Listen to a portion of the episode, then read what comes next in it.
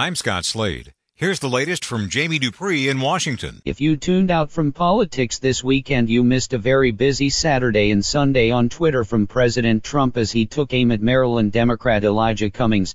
By Sunday, the president was calling Cummings a racist and denouncing Democrats for not doing enough to help rehab the city of Baltimore. The tweet that set things off on Saturday had the president calling Cummings' district rat infested. Mr. Trump also used the word infested when he told four minority women Democrats in Congress a week earlier to go back to where they came from.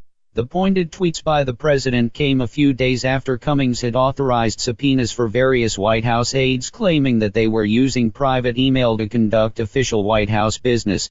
Jamie Dupree 2.0. President Trump is getting himself a new director of national intelligence as the president announced on Twitter Sunday that current DNI Dan Coats would be leaving the post in coming days, as Mr. Trump says he will nominate Texas Republican Congressman John Ratcliffe to replace Coats. The move has been rumored for some time as Coats was never a good fit for President Trump in that position like the time when Coats was blindsided by the president's announcement that he was inviting Vladimir Putin to the White House.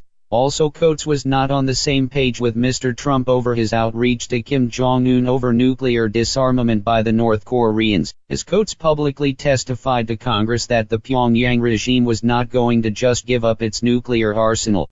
Jamie Dupree 2.0. With the House already gone for an extended summer break that lasts until the week after Labor Day in September, the Senate is still in session this week, but senators won't be far behind in leaving town for their summer vacation.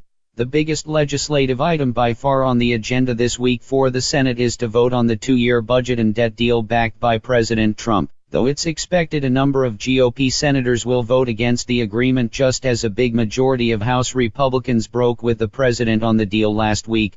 The agreement means another increase in spending under President Trump as the White House forecast is for four straight years of deficits over $1 trillion.